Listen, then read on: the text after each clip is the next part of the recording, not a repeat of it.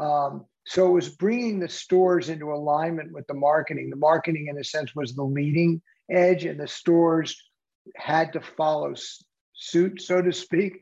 Um, otherwise, otherwise, the marketing would have seemed really phony to people, and that would have really eroded things over time. But so a lot of it was rationalizing the leadership of the stores, making sure that the stores understood what we were promising, what the guarantee was.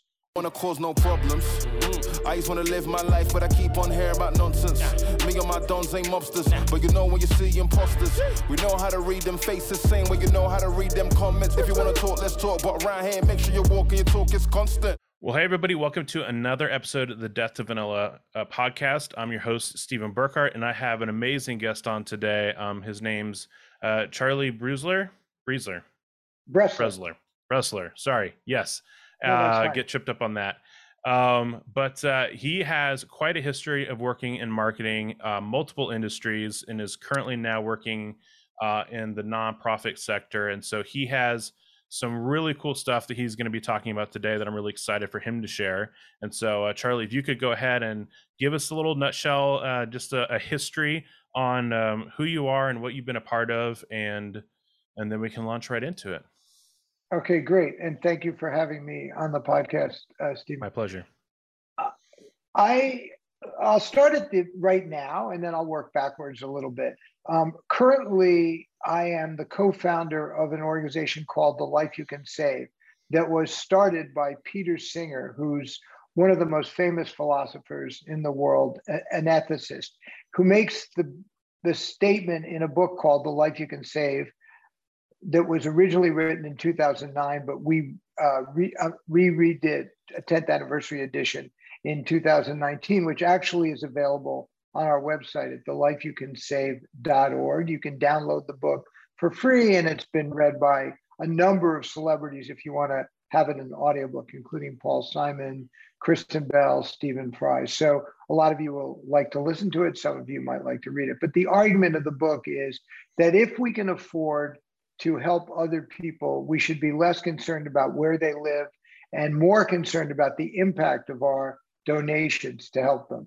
And that the most impact we can have is in the developing world, uh, Africa, South Asia, where a dollar goes extraordinarily for farther. So Peter and I have been developing this organization with the team over the last like almost nine years now. I served as the volunteer executive director for a number of years until uh, this past February when I turned that over to a guy named Ricard Vikstrom. So my current role is to help with strategy, marketing, and fundraising for the Life You Can Save, but I'm not in the weeds of the day-to-day uh, operations. Going all the way back, um, I got a PhD in psychology, in clinical and social psychology, um, and worked for a long time as a graduate professor, as director of behavioral medicine, and founded a teaching clinic for the treatment of anxiety disorders. And then, oddly enough, back in, uh, I believe it was, uh, let's see, 1993, George Zimmer, the founder and CEO of the Men's Wearhouse, recruited me to leave academia and come to the Men's Wearhouse to start a training program. The Men's Wearhouse had just gone public and he wanted somebody that he he had known me since childhood. He wanted somebody he knew who shared a certain set of values in terms of being very employee oriented, and he thought was coachable because I didn't know anything about business or the retail business in particular. And he wanted me to start a training program, which I did know about. So I did that, and one thing led to another, and I was there for, gosh, almost 18 years, and started by doing the training program, and then developed an employee relations department and eventually became uh, president running all of our stores. We had about 700 stores when I left uh, across multiple divisions. And I also was uh, in charge of the marketing department, although George, as those of you, many of you know, was the spokesperson for the Men's Wearhouse and very involved in marketing all those years. Until both of us left, uh, I stepped down in 2008 to pursue something more socially oriented and George left under different circumstances that I won't get into now, but not actually all those pleasant circumstances. And the company has not done well. I don't want to say it's causal because we left, but it certainly hasn't done well uh, since we left. And I think a lot of it had to do with a really terrible acquisition uh, that it really set the company back. But anyway, mm. those were really great days for the Men's Wearhouse and was a really interesting experience. But now I'm totally focused on the nonprofit, The Life You Can Save, and trying to raise as much money as possible for people who live in extreme poverty, where we can reduce suffering, uh, empower livelihoods, and actually save lives, uh, as I like to say, from the comfort of our own living room, uh, very cost effectively.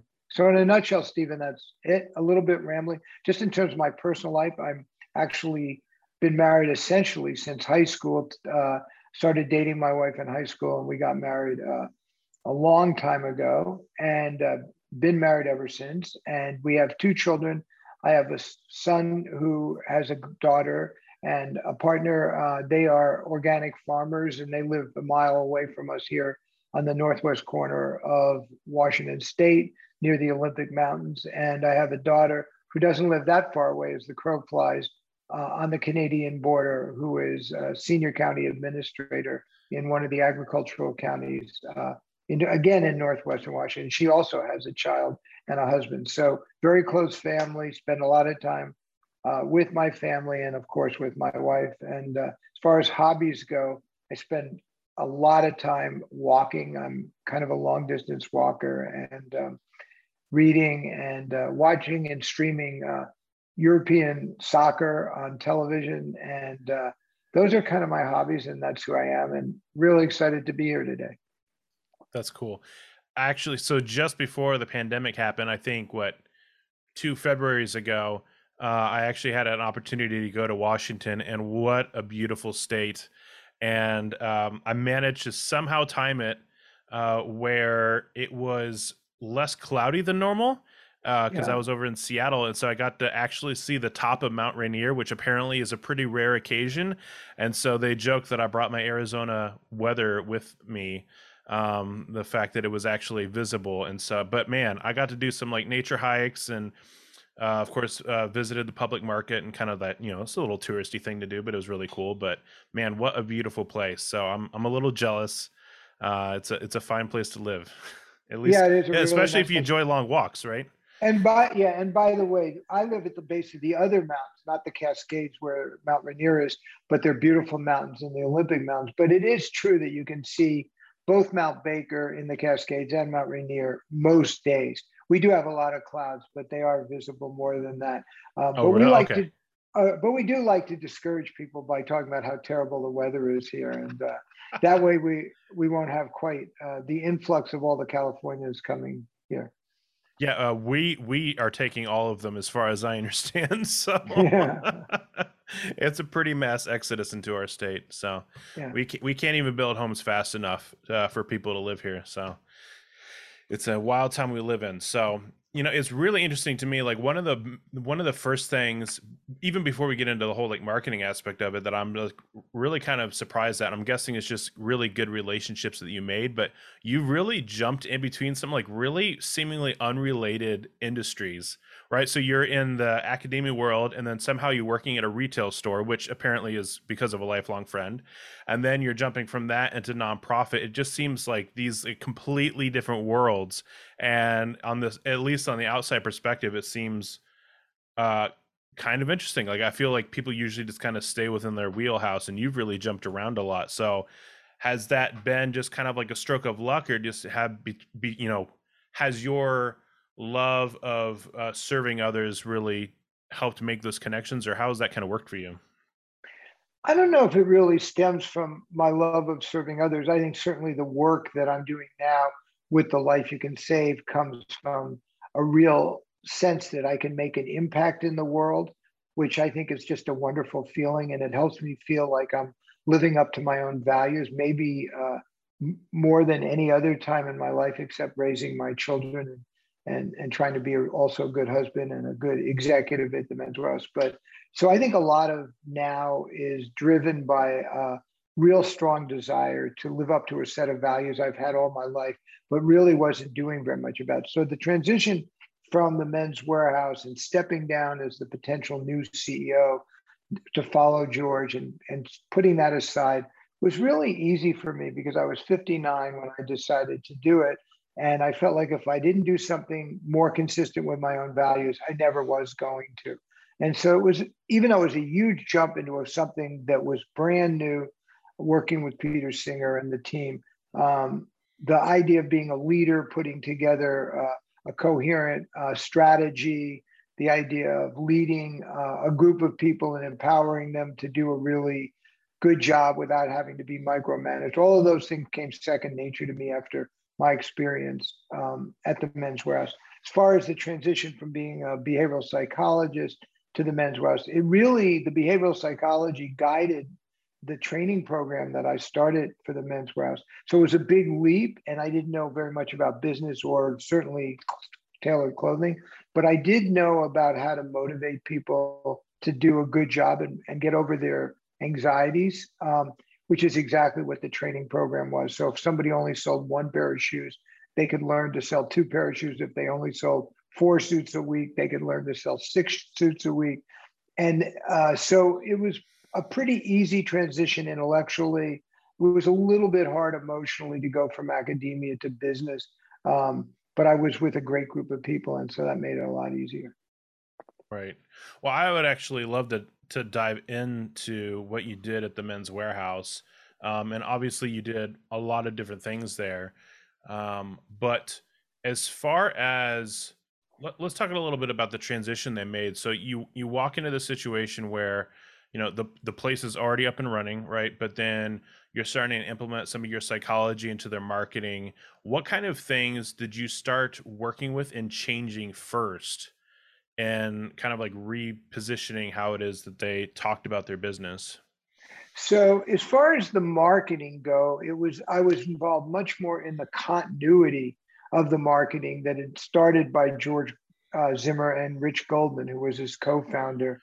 As far as the way the stores ran and the and the sales program, that was where I was much more innovative than in the marketing. But since the focus here today is marketing, let me stick with the marketing and talk about what George and Richard decided to do and why I think it worked so well for so long. Um, what they decided to do was to put the stores in secondary locations where there was not this extraordinarily expensive rent like in the regional malls. So the ideal menswear location, and this is a type of marketing, was across the street from a regional mall. So there would be reasonable visibility, even though it was a destination, wasn't in the mall. They realized that men don't really like to go to malls. They don't like to shop in the first place. They don't like to wade through 10 stores in order to get to the store they want to go in. So they were very smart. They spent less on real estate, but concomitantly, what they did is they spent more on marketing. And what they did is they viewed real estate, rent, and marketing as one expense number. So roughly, let's just say they wanted to spend 13% of sales on on combination of rent and marketing. I'm picking a number that I think is pretty accurate back then. So they were going to spend 13% of sales on rent and marketing, but 3% was rent and 10% was marketing, which was an extraordinary amount for a middle market retail company. And they did a lot of branding advertising in those days. This was before the sales dominated retail, before the internet. And so they were able to do a lot of branding and they built market by market. So they would start in a market, a, a, a, DMA, they would saturate that market with stores. They wouldn't try to do all any national advertising. And over time, as the brand got built, they could reduce marketing as a percentage of sales. And by reducing marketing as a percentage of sales, they could add that to the bottom line because that money would drop immediately to the bottom line. So if you can drop over a period of years in any given DMA, you can drop marketing as a percentage of sales by 3%, 4%, 5%. You can imagine the money that you're dropping to the bottom line. Bottom line. I don't know if this is helpful or what you you're interested in, Stephen, for me to talk about. So all I did was really take, I think, what were reasonably good leadership skills, motivational skills, and make sure the marketing department, as it grew, was a place that people really wanted to work, that we could recruit good people, and that George and Rich's strategy could be maintained. Um, and one of the things we did is we brought the media buying in house, which was something that I was able to do. Um, it's actually kind of a funny story. I went up to Canada one day to when we bought Moores, which was a similar store to the Men's Wearhouse, the Men's Wearhouse Moores Clothing for Men. And uh, I was meeting with the media buyers for Moores, and uh, they were they came from a big, big uh, group, uh, national group, uh, international group of media buyers. And uh, after meeting, there were 13 women in the group. After meeting them, I turned to Rich after the meeting. I said, "Why don't we just instead of paying all this money to this agency, to why don't we just hire these women?" So we ended up in one fell swoop, like over one day period, bringing all the media buying in house. And so we hired all the women. And from then on, for the rest of my time at the Men's Wearhouse, instead of outsourcing media buying, we bought it all ourselves. And it was really, a, it was very, it was kind of innovative, I think, at the time. Um, but it was good. So we brought media in house. But the thing that George did, I think, that was so brilliant was he didn't change the general strategy, even though people kept telling him he should switch the general strategy. So he remained the spokesperson. He remained the guy that said, I guarantee it at the end of the commercials. He didn't change the punchline, uh, the tagline, even though people told him he should. And the basic strategy was we bought this suit at a department store for X, but we we sell the identical suit at the Men's Wearhouse for $150 less, roughly speaking. And it was a very simple marketing campaign on television and radio that allowed the company to build its brand market by market by market till it became a national brand. Yeah, I think it's interesting. Like I think in general, um, I feel like the men's side of the industry has has been underserved for a long time, and I and when I think back to like the times that I got like uh, a suit for prom or something like that.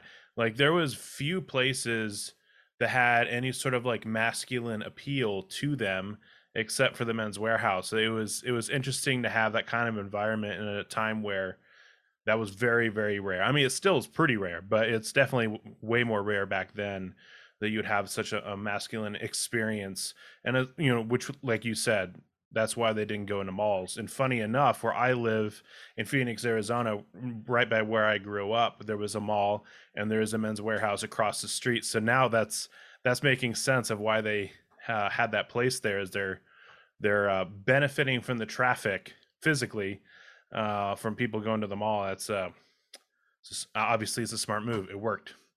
And so. also, you have to with a suit, you have to pick you fit it but then you have to go and pick it up. So it's two visits. So it's mm-hmm. much easier to just go to a destination store across from the mall, park, buy your suit, and then when you come back to pick up your suit, you can easily park and you don't have to walk through the whole mall. There were a lot of things that George and Richie did that were extremely, uh, I think, clever, but I think they were all very simple. It had to do with repetition of the same general message um, and resisting the temptation to get really uh, sexy. Now, it's interesting because um, Beyond Vanilla would suggest that getting really innovative and sexy is important. And I agree with that.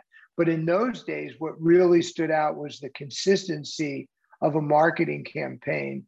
And if you think about some of the great marketing campaigns that are more of the Mad Men day, they were marketing campaigns like Avis's campaign we Try Harder or Kellogg's uh, Tony the Tiger or uh, or all of the various camp Alka Seltzer, Speedy Alka Seltzer. So there were these these iconic campaigns. Like I think the only one I can think of that's very similar to that today is Geico. All these nonsense introductions, but in the end, it's a 15 seconds can save you 15% or more. And that's what people remember. And the introduction is just to get their attention, but it can be pretty goofy. And that's kind of cool.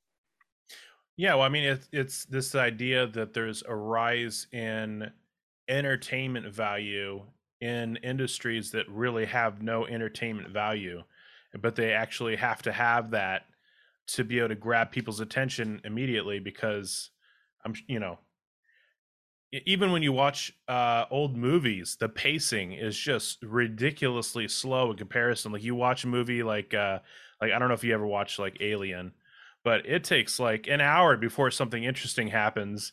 But you know, because it's like this slow build and stuff like that. And like now, if you had a movie that took an hour for something to happen, it ain't it ain't gonna make it. No, people don't have much of be a cult classic. Span. Right. Yeah. Yeah. No, absolutely not.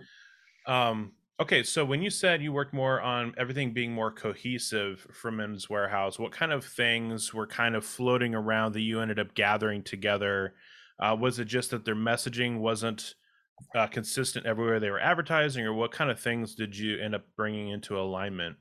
Well, we wanted. I was also head of stores, so we wanted the store experience to be very similar to what we were promising on the on the marketing front. So a lot of what I did was not innovating so much in the marketing because it was going very well, but making sure that the store experience matched it so that the tailor shop ran the way George would talk about the tailor shop. And if there was a problem, that the, that the manager wouldn't like blow the customer off, but that the manager would be extremely sensitive to making sure that they were delivering the appropriate customer service.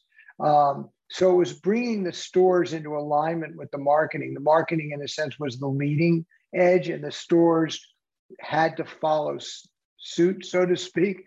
Um, otherwise, otherwise, the marketing would have seemed really phony to people, and that would have really eroded things over time. But so a lot of it was rationalizing the leadership of the stores, making sure that the stores understood what we were promising, what the guarantee was, um, and not uh, not doing anything other than kind of what Jeff Bezos did with Amazon, which I think the motto is the customer knows best. What does the customer want? What does the customer want? I think he's always asking that question. And I think early on at the Men's Wearhouse, which was not characteristic of middle market retail, we were always asking, what does the customer want? What is our marketing promise? How do we deliver that?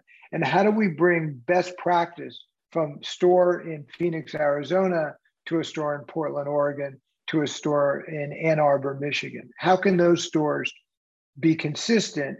There was an old Holiday Inn ad that I remember that maybe some of your older viewers remember called The Best Surprise is No Surprise. That was the tagline for Holiday Inn. And it was a really wonderful thing. It was they're basically saying, look, all of our inns, all of our motels are similar. And you, when you're traveling, the last thing you want to do is walk in someplace and like have it be horribly different. And so I think what we accomplished at the Men's Wearhouse, we had a marketing program that made a particular promise. And then we delivered a store experience across hundreds and hundreds of stores throughout the country that would, would deliver on that promise and that experience. So, what other marketing things did you guys do? So, you said you brought media buyers in house. So, and I re- I remember seeing TV commercials all the time.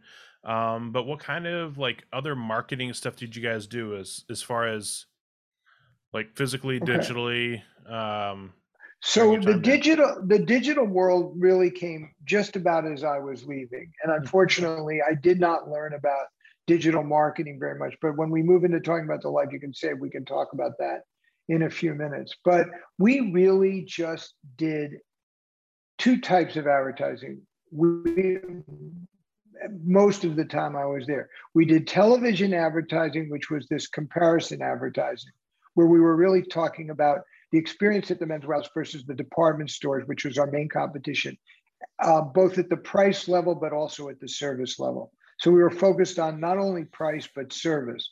And a lot of our ads were ads where we showed people getting superior service.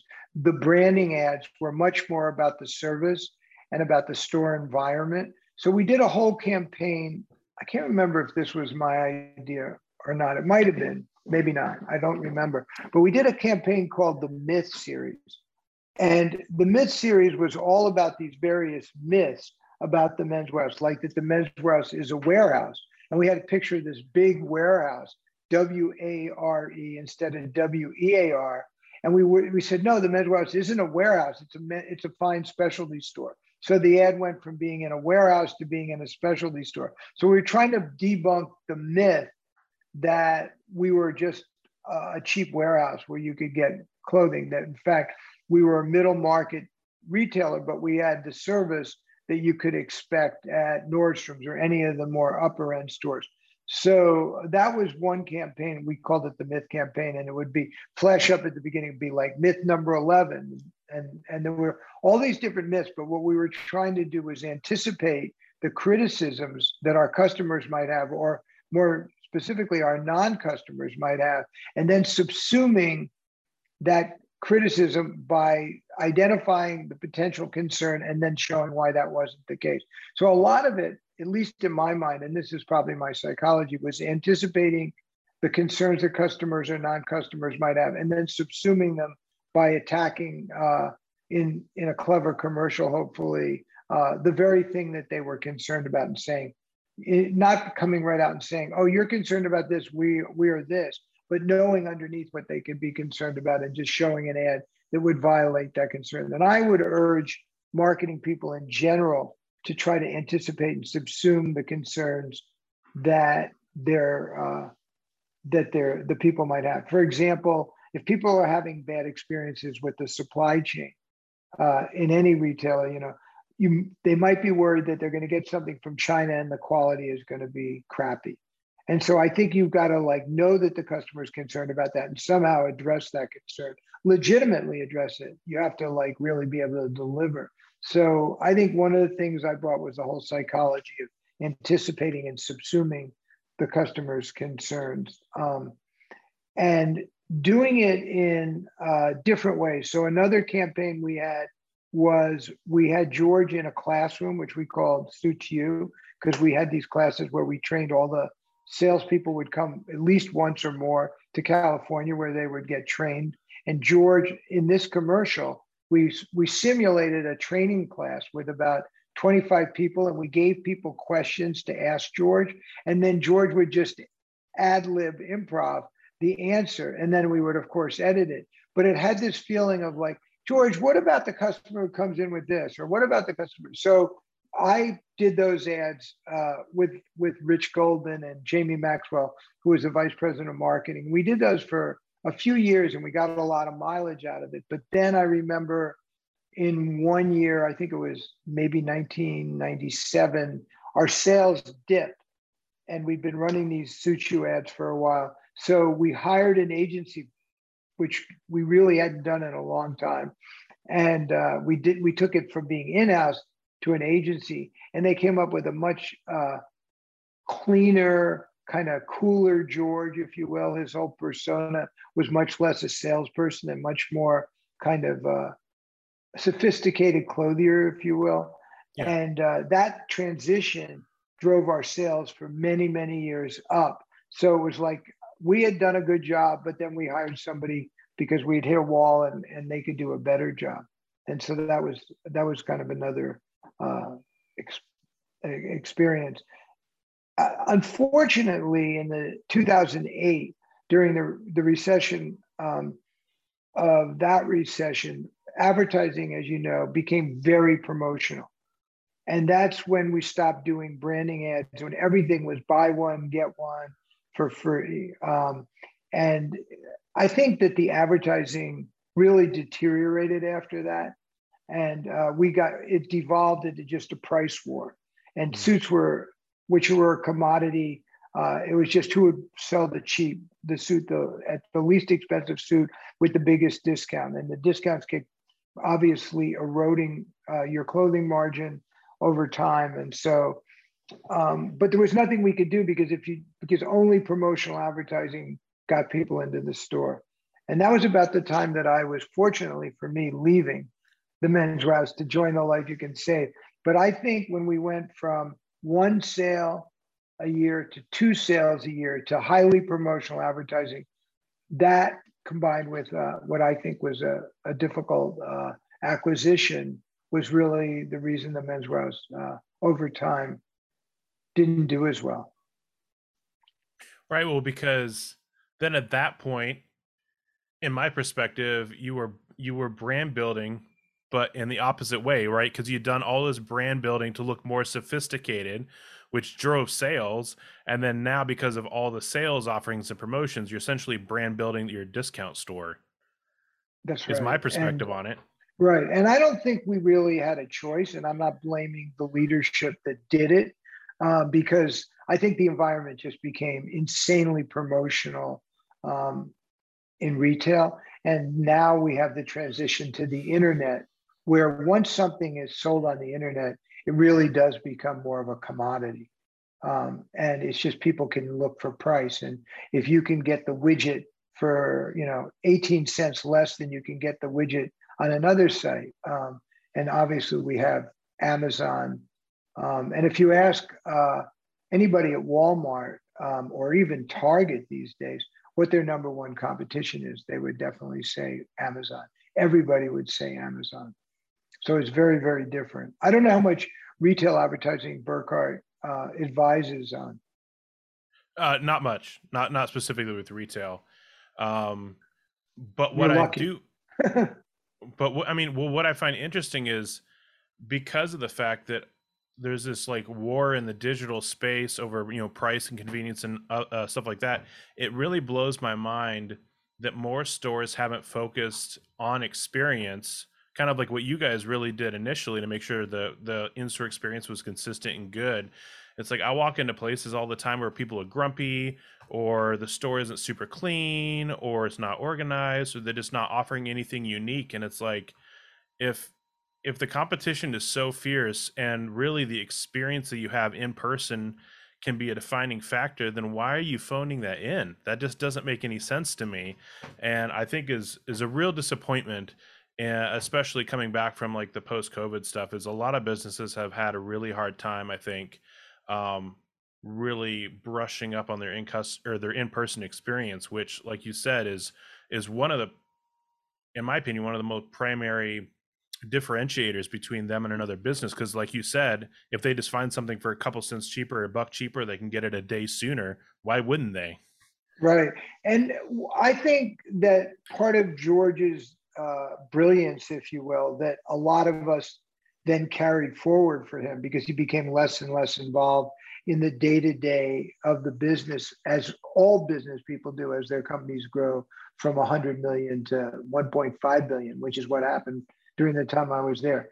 But he hired leaders, and I selected leaders, and other people selected leaders that treated employees extremely well relative to other retail companies.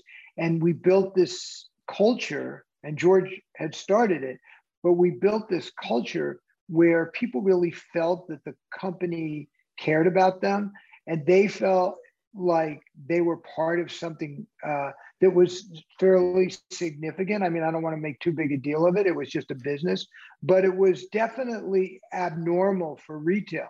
And when we took over Moores in Canada, which had been a prom- largely promotional newspaper ad driven business, and put them on television, and we started having all these uh, annual meetings and bringing uh, store managers to California or, to locations within Canada for these summer meetings we did. And really started treating employees differently because at Moores it had started as a as a factory-based business that had retail outlets and we were a store-based business that had a factory only one. Most of our factories were in other locations. Um, i think the employees couldn't believe it. They just could not believe seeing executives like go into the tailor shop the first time they got into the store and like spending time talking to the tailors and selling on the floor and being one of the people in the store. And our sales at Moores went up a lot um, as a combination of the TV advertising and the type of culture that we were able to build there over a couple of years. And it made all the difference in the world. And for financial reasons and other reasons, that's just not happening in retail these days. I wonder if that's why it's so hard for them to find employees. it's certainly got to be part of it. You know, you read all these articles about why why it's so hard to find employees, and I know, you know, Republicans in general were saying it's because the Democrats paid people too much uh, during COVID and they weren't incentivized to work. And Democrats have their own theories about why people are not uh, why people are having trouble finding people. Um, I don't know all the reasons, but I can tell you that I have such horrible customer service in so many of the times I do go into stores. And when I do get good customer service, be it in a supermarket or a clothing store, um, I have such I, I just have this tremendous loyalty to them. Um, I I will go out of my way. I mean, like my dentist, for example, I moved away from where my dentist and I don't mean just her, but I mean her all of her office employees and everybody and the environment. And I now travel a long way to go to that dentist office. Yes, I really like my dentist, but it's also I think the people in, are really uh, wonderful. There's almost no turnover of staff, and I think it starts with how they're treated in in their work environment. Yeah, absolutely. I mean, I, I 100% believe that we're in the because of the rise of entrepreneurship and people working from home, we're in this shift where it used to be that like employees were the commodity, but now it's really like the workplace is the commodity. And I don't think a lot of businesses are are humble enough to realize that that instead of treating people like crap because they have 10 other people that are applying if that person leaves it's like now the opposite it's like now people are being picky about where they work and now a business is like oh shoot like i gotta like treat people well because uh, i actually don't even have enough people to work at full capacity uh, it's quite a shift yeah my my wife was calling her doctor the other day because nine days before she had asked for a prescription refill and my wife is a doctor by the way and uh, nine days before she had asked for a prescription refill and nobody had answered, she followed up, nobody had answered. So now she was calling to see about the prescription refill. She was on hold for 55 minutes before anybody in this doctor. This is not a huge hospital, this is just a doctor's office. Right. That's unreal. I've heard that at this is not storage, but I've heard that some of the airlines, there's a five and a half hour wait to get to speak to a person. I heard a story about that the other day. Um, but as far as marketing goes, I think it's important for people. This may be something that all your listeners think and know already. Marketing starts with the environment of the organization and how people in that organization are treated. Because you can do all the clever marketing in the world, but if the people who are the face of the brand, if you will, don't treat the people who come because of the marketing, then it's not going to work. The marketing has to be integrated with the culture of the company and how people, well, even a, uh, in an online company where there's a call center or whatever, uh, you really have to try to treat people better, unless you're Amazon. And then if you're Amazon, maybe you can get away with it, but but most places can't. Right. Well, and it, you know, I think it's interesting. I think you make a really incredible point because even looking back to the time, um, you know, thankfully a long time ago when I worked in uh, the grocery uh, industry as like you know just like a regular employee. You know, I worked at uh, I don't know if you guys have Fry's uh, food we and did. drug store. We did, okay. yeah. Do you guys have Sprouts as well? Not here, not in the okay, Northwest, bummer. but I did in California have Fry's. I haven't yes. seen a Fry's in a while. Oh, really? Huh. So I worked at both Fry's and Sprouts. Sprouts was like a much smaller company, um, kind of like a like a really small um, uh, Whole Foods. I don't know if you guys have Whole Foods. We do have um, Whole Foods. Yeah, which so, is Amazon, of course. oh, really? Oh, yeah. Amazon owns Whole Foods now. Oh, wow.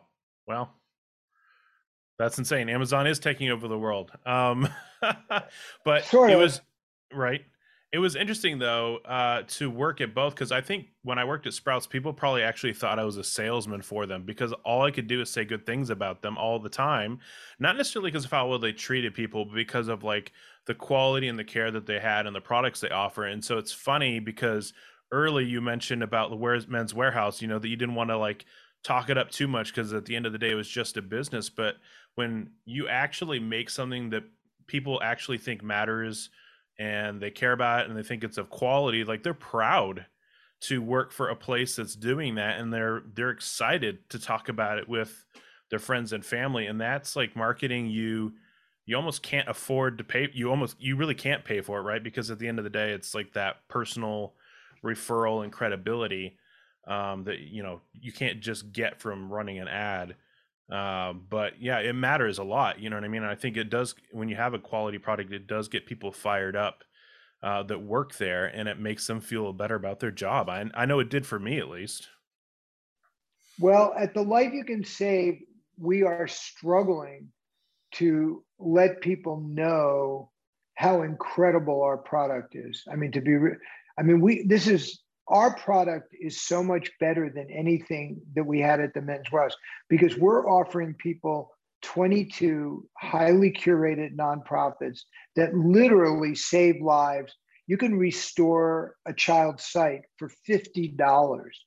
It, it costs thousands and thousands of dollars to train a guide dog to help somebody who's blind, which is a very important thing to do. But you can literally keep a child from being blind for $50. And we have across the 22 nonprofits that we support, we have all kinds of opportunities like this.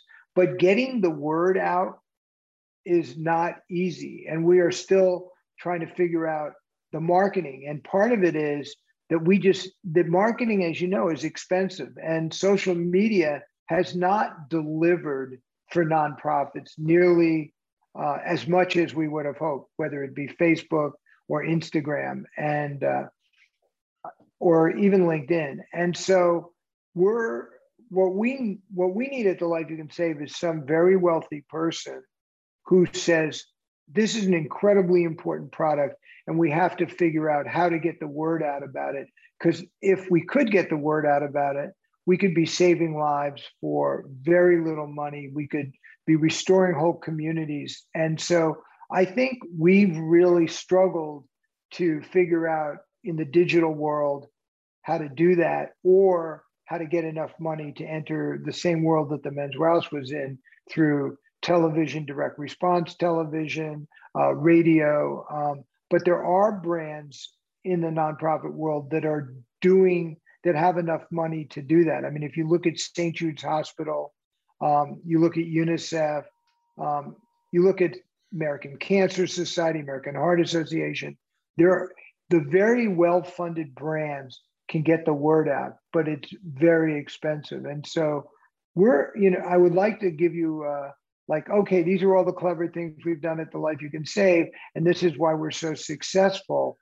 But I can't because we haven't we haven't really solved the problem. That said, we still are on average over the last three years raising $17 for a donor that gives us a dollar on our operations. We'll be able to raise $17 for these charities. So we're still being very impactful and very effective, but we're we've moved 40 million dollars or so to these nonprofits over the last several years and we want to be moving hundreds of millions or billions of dollars because in the United States alone in any given year believe it or not individual donors donate 300 billion dollars and so you know we believe that if we're we're supporting some of the most effective nonprofits in the world helping the neediest people in the world living in extreme poverty, um, we should be getting a good chunk of that 300 billion, and we're obviously not. So uh, that's the challenge for us as a marketing group right now. Right. No, it makes sense. Um, I know earlier when we talked, you said you were going to share a couple of things that weren't working for you guys, uh, which I was blown yeah. away by because most people don't talk about that. So, uh, if you're able to be, so maybe if you can contrast a couple of things that like maybe have worked a little bit better maybe like things you tried and made a little bit of a shift and then they worked a little bit better even if they're not okay. performing maybe necessarily your standards i would love to hear uh, some of the things you've worked okay. on and tried and just like that because i know a lot of people share common frustrations with things not working um, so i well, think you'd be yeah i'd happy to talk about it and sorry to interrupt that no go for it uh, so let me start with one type of marketing that didn't work, and then how we transitioned and how I think we can make it work. So I got an offer to do a billboard in Times Square. And it was very cheap.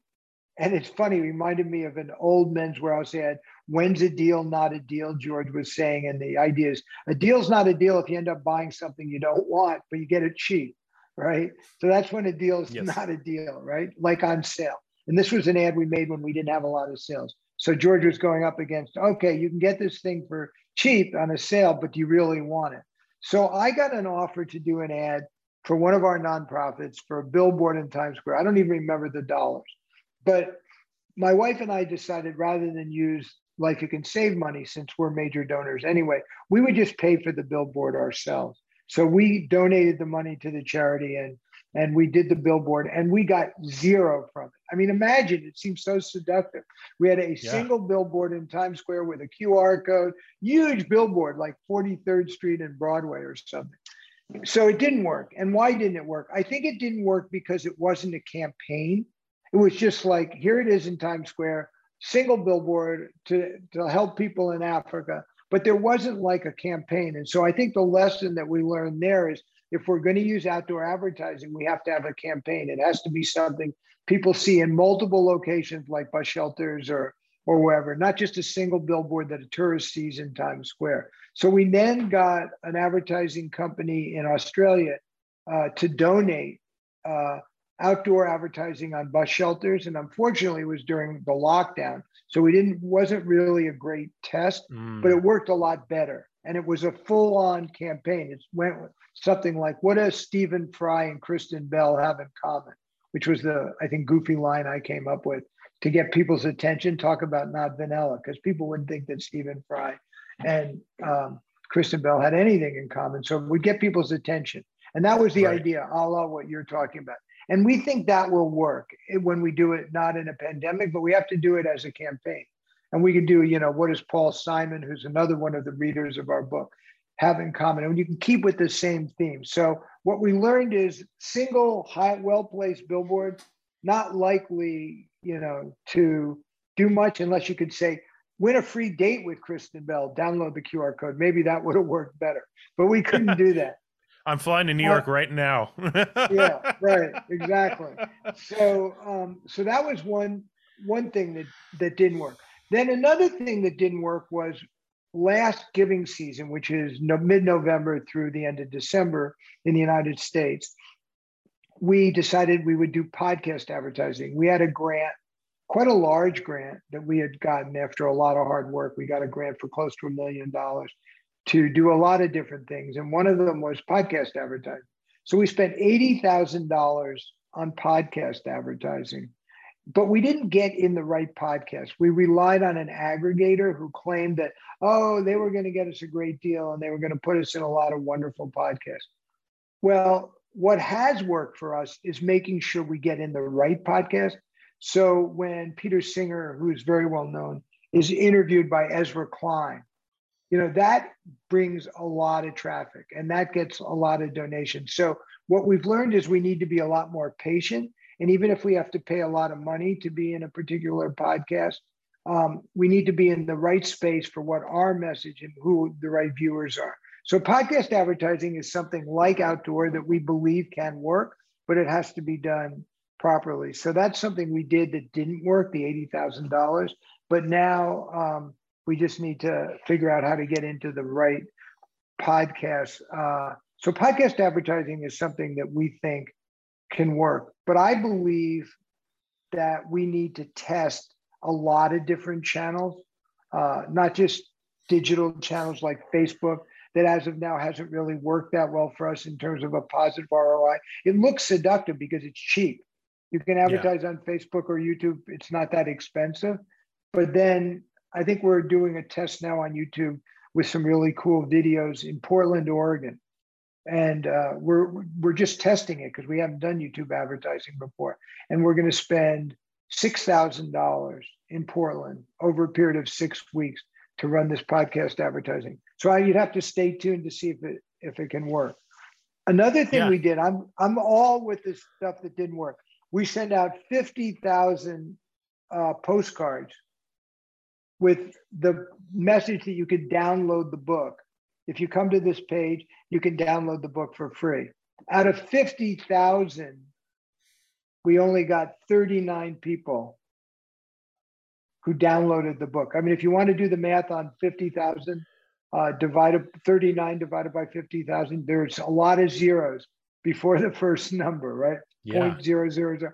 So it didn't work. Um, it was cold. It was just a list that we put together of high net worth people, high net worth zip codes around the United States. And uh, but we believe there may be a way to do direct marketing, but we haven't found it yet. we think it'll work a lot better if we get warmer leads and we we we send them to people who've shown some interest.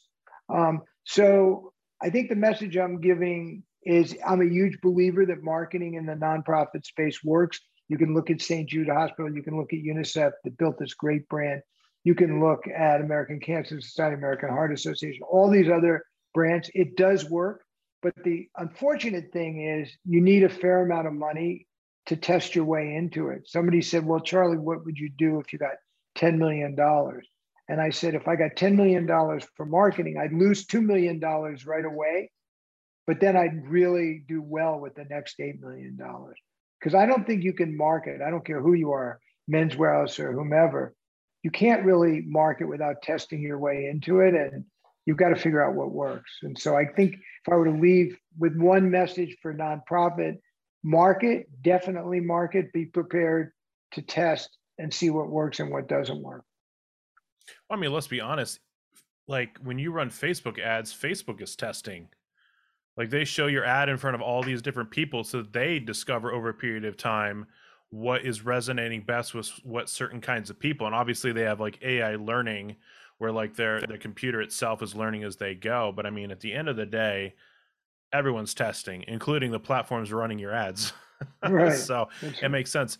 We, if you had to speculate, um, because well i don't know I'll, hear your opinion first and then if i believe differently i guess i'll mention but uh in your perspective what's the big differentiator between Men's Wearhouse and the nonprofit work you're doing in the sense that like do you believe that like the status of the people you're trying to reach or just the sheer volume of people that you're trying to reach um has played that huge part of why something that worked well for Men's Wearhouse has not worked well in the charity space?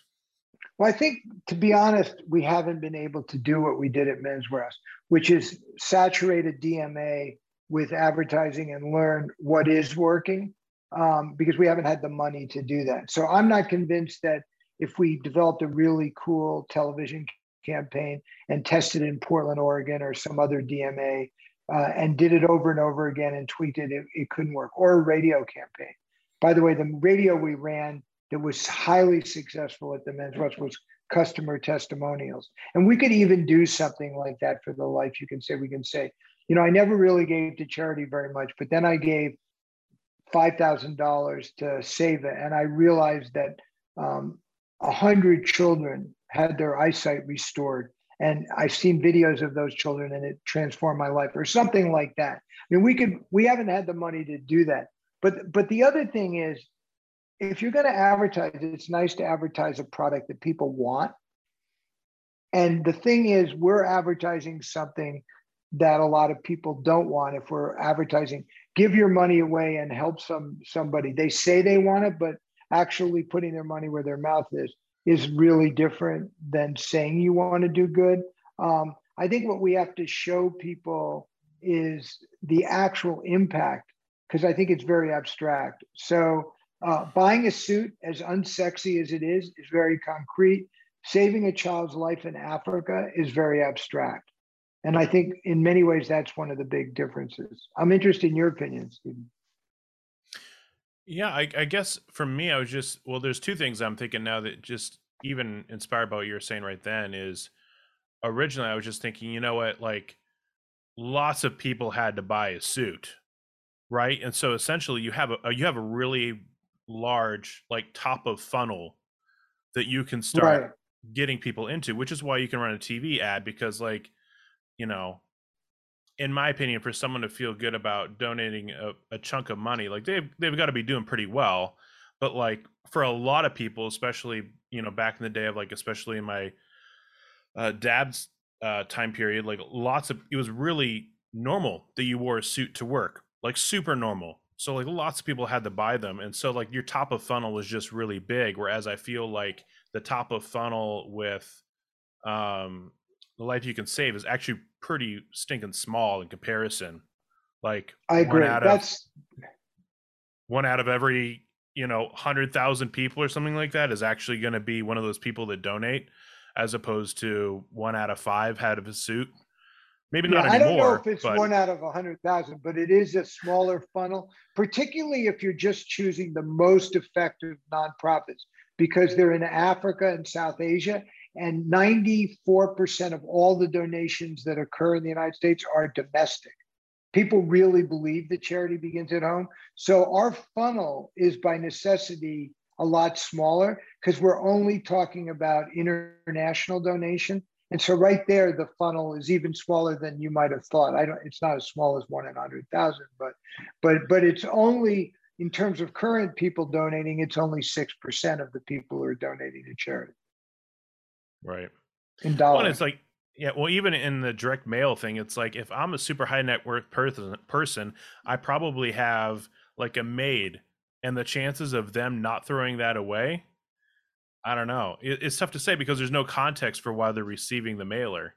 It's like it's, it's right, and that's right, and we won't do that again. Not like that. right? I bet not. That's I would. I was massively shocked how few people downloaded. I expected there to be a lot more than that, than 39 but you know, but at least you tried it. At least you know. But you know what? It's possible that that will turn out to be to pay off because let's we have 39 emails now of people who downloaded the book.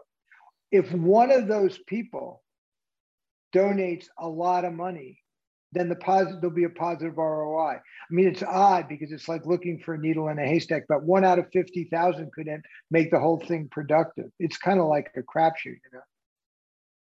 Yeah, I guess in that sense, like if you have their email, that's that is incredibly valuable. 39, but I don't know that I want to pay the money we paid to get 39 emails. I think I'd try something different next time. Right. No, that makes sense. I think talking about see one of the reasons we don't know more about advertising in the nonprofit sector is people don't talk about it the way I'm talking about it now.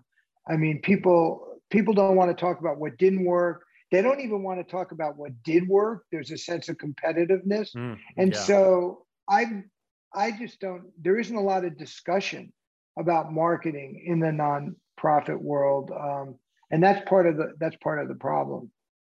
But I appreciate your letting me talk about it.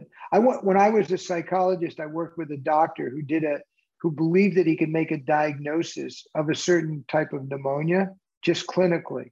He could literally, I mean, I'm not going to get into the details, but he believed that he could make a diagnosis in a completely unconventional way and that he would have a very high success rate. So we we examined 250 people that he diagnosed as having this mycoplasma pneumonia. And then we looked, there's a gold standard test. So we looked to see of the 250, how many actually had mycoplasma pneumonia? The ones that he said did. Do you know what the number was? Zero. And and and he still was willing to go to a conference with me and and and put that paper out there. And and that guy had a lot of courage, I think. Wow. Yeah, that's I feel like that's a good way to bomb a career, but you know. well, he was a doctor. He didn't. Really, he wasn't a researcher. I mean, so but it was kind of right. it was kind of it was amazing that he was willing to do that. Yeah. Well, I mean, at least he tested it, but yeah.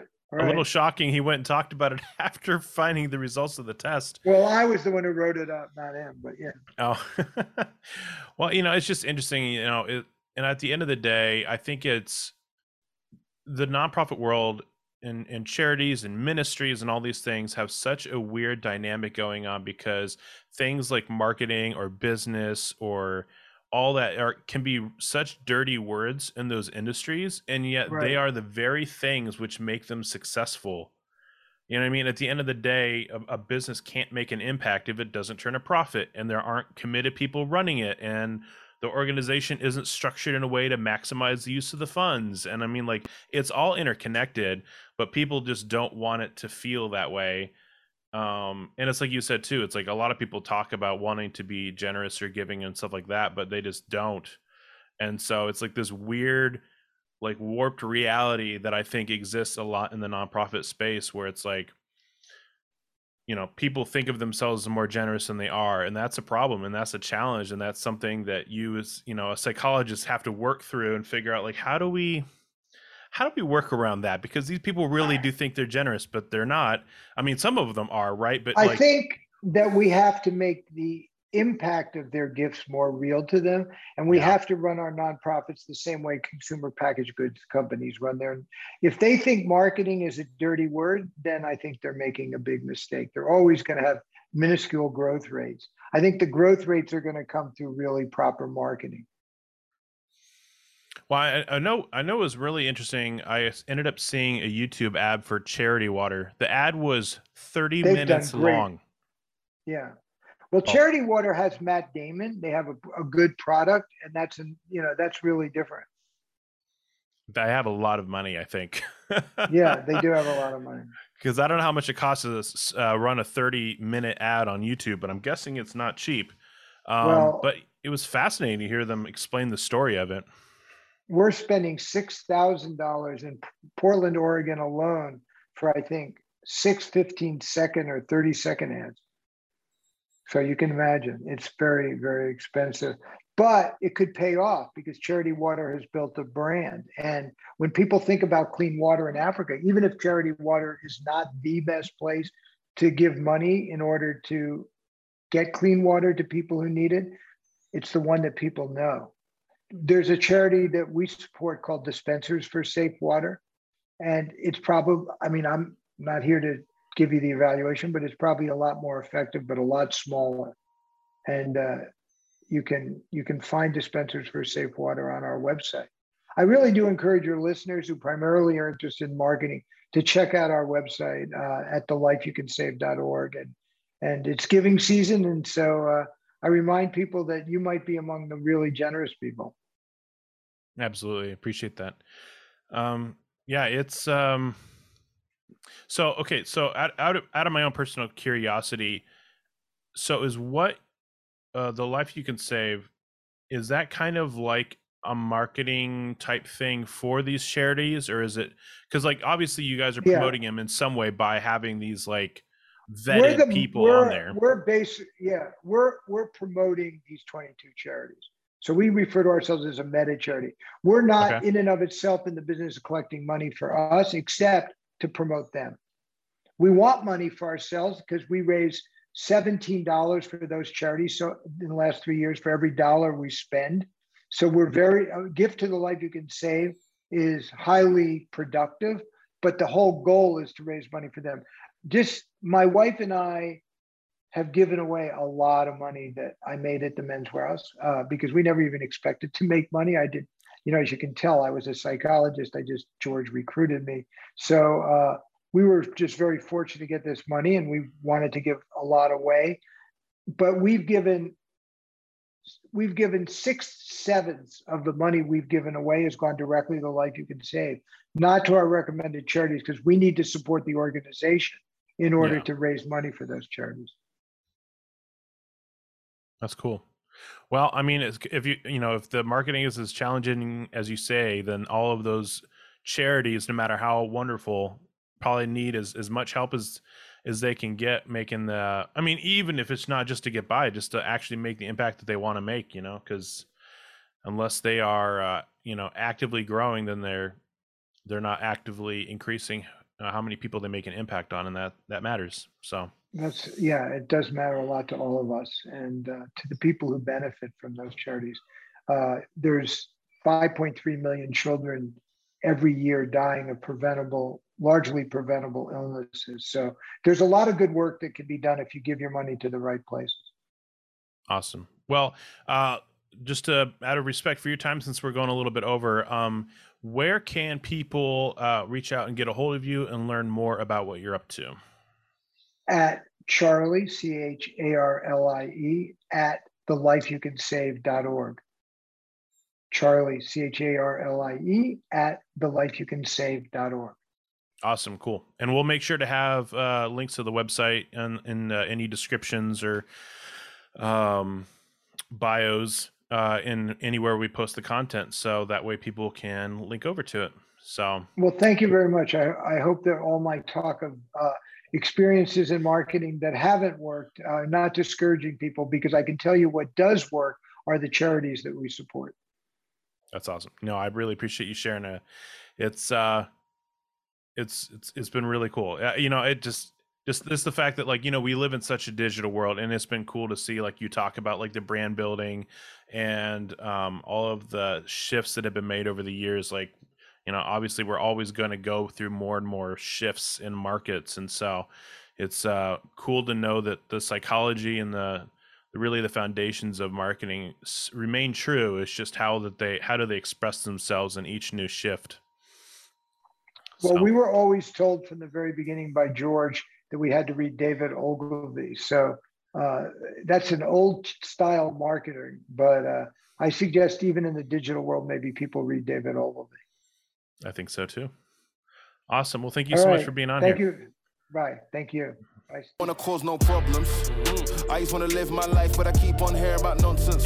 Me and my dons ain't mobsters, but you know when you see imposters, we know how to read them faces, same way you know how to read them comments. If you wanna talk, let's talk, but around here, make sure you walk and your talk is constant. Thank you so much for watching this episode of the Death to Vanilla podcast. Now, if you made it this far, I'm guessing you probably heard something that was inspiring or helpful, and we would love to hear about it. So if you could drop that information in the comments or shoot me an email, Stephen at burkhartcreativeagency.com, that would go a long way to helping us choose guests and create content that really bring you value. Now, Instagram is my favorite social media platform, but I'm sure you have yours. And so we encourage you to find us on your favorite platform so that you have a chance to learn more about marketing that can help you out. Now, they say a rising tide rises all boats. So we ask that you would like, subscribe, and follow us so that way the traffic that we get to our channel helps all of the guests that have been on. Our traffic is their traffic and that helps everybody out and it's super easy to do. So if you could rate us, like us, add us, follow us, whatever you need to do to help us out, that would go a long way. So we appreciate you and hope to catch you on the next episode of the Death to Vanilla podcast.